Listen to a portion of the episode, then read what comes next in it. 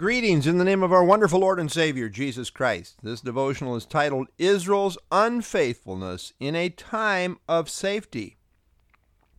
Today, Israel is not dwelling safely. They are threatened from every direction. For many Jews, the thing they want most of all is peace and safety. Between the 69th and 70th week of Daniel, the time period between Christ's triumphal entry and Israel signing a seven-year covenant with Antichrist, we find in Daniel 9:26 that three things are determined to take place during this gap period. Number one, the Messiah would be cut off.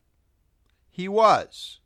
Number two, the city of Jerusalem and the sanctuary, the temple, would be destroyed, which it was by the Romans in 70 AD. And, and number three, and until the end of this gap period, war desolations are decreed to take place. They have. In the flow of thought in Daniel 9, the only thing that will change this continual pattern of war desolations, Daniel 9:26, is the confirmation of a one-week covenant with Antichrist, which is then addressed in Daniel 9:27. In the gap period, war desolations persist until the signing of this seven year covenant. Then the implication is that the pattern of constant war desolations will be broken. Finally, there will be a time of dwelling safely because of the protection then afforded by Antichrist. Compare 1 Thessalonians 5 3.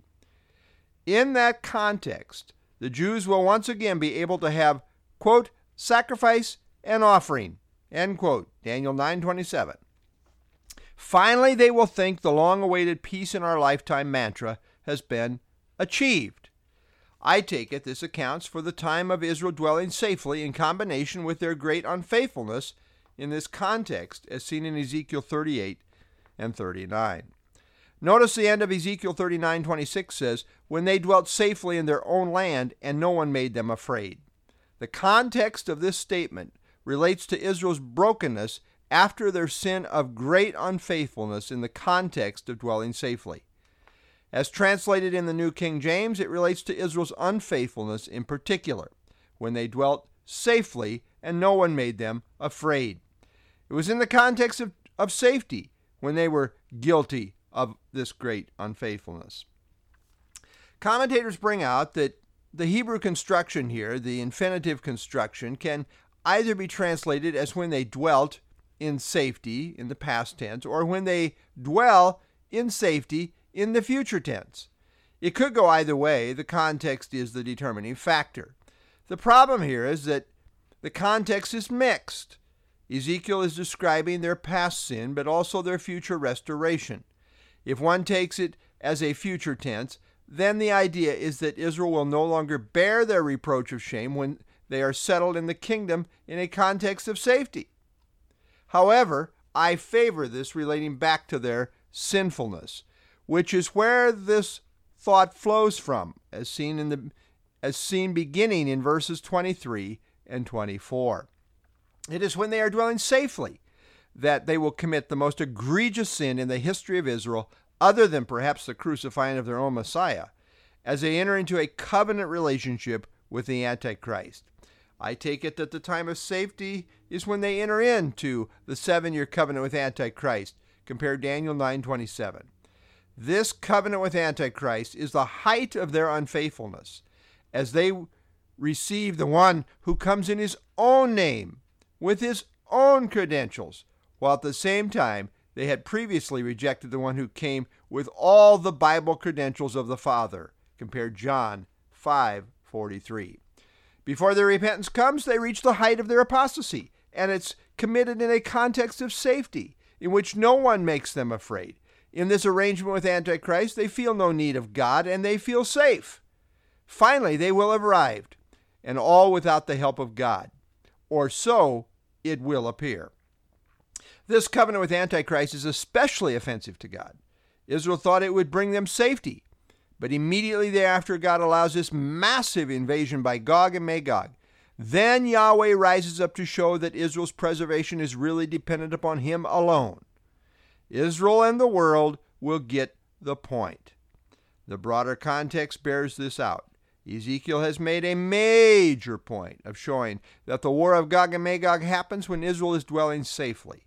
When something is stated three times, an emphasis is being made which is of great importance. Ezekiel 38 8 after many days you will be visited. In the latter years you will come into the land of those brought back from the sword and gathered from many people on the mountains of Israel, which had long been desolate. They were brought out of the nations, and now all of them dwell safely.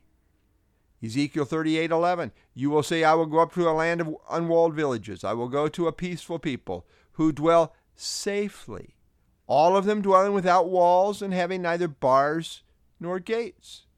Ezekiel 38:14 Therefore son of man prophesy and say to Gog thus says the Lord God on that day when my people Israel dwell safely.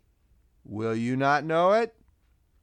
It's in the context of safety that Israel's unfaithfulness comes to a climax in conjunction with Antichrist. And it's in this context that Israel also finally comes to repentance as God intervenes in the great event of Gog and Magog invading the land of Israel. Lord, we thank you for your word, and we thank you that you are ultimately preserving Israel. Of course, they would have been toast a long time ago if you had not been preserving them. But uh, Lord, they, they don't realize it. They keep looking to the Gentiles and they crave peace and they are looking to anyone and everyone who will help them. And one day they will, they with this mindset, will enter into a covenant, a strong covenant with Antichrist, only to find out uh, that he is the ultimate betrayer as he breaks his covenant. Lord, uh, we thank you that you are faithful in spite of ourselves, in spite of Israel. And uh, Lord, you do not change, and, and this is why Israel is not consumed. Lord, again, we thank you for your faithfulness. I pray in Jesus' name. Amen.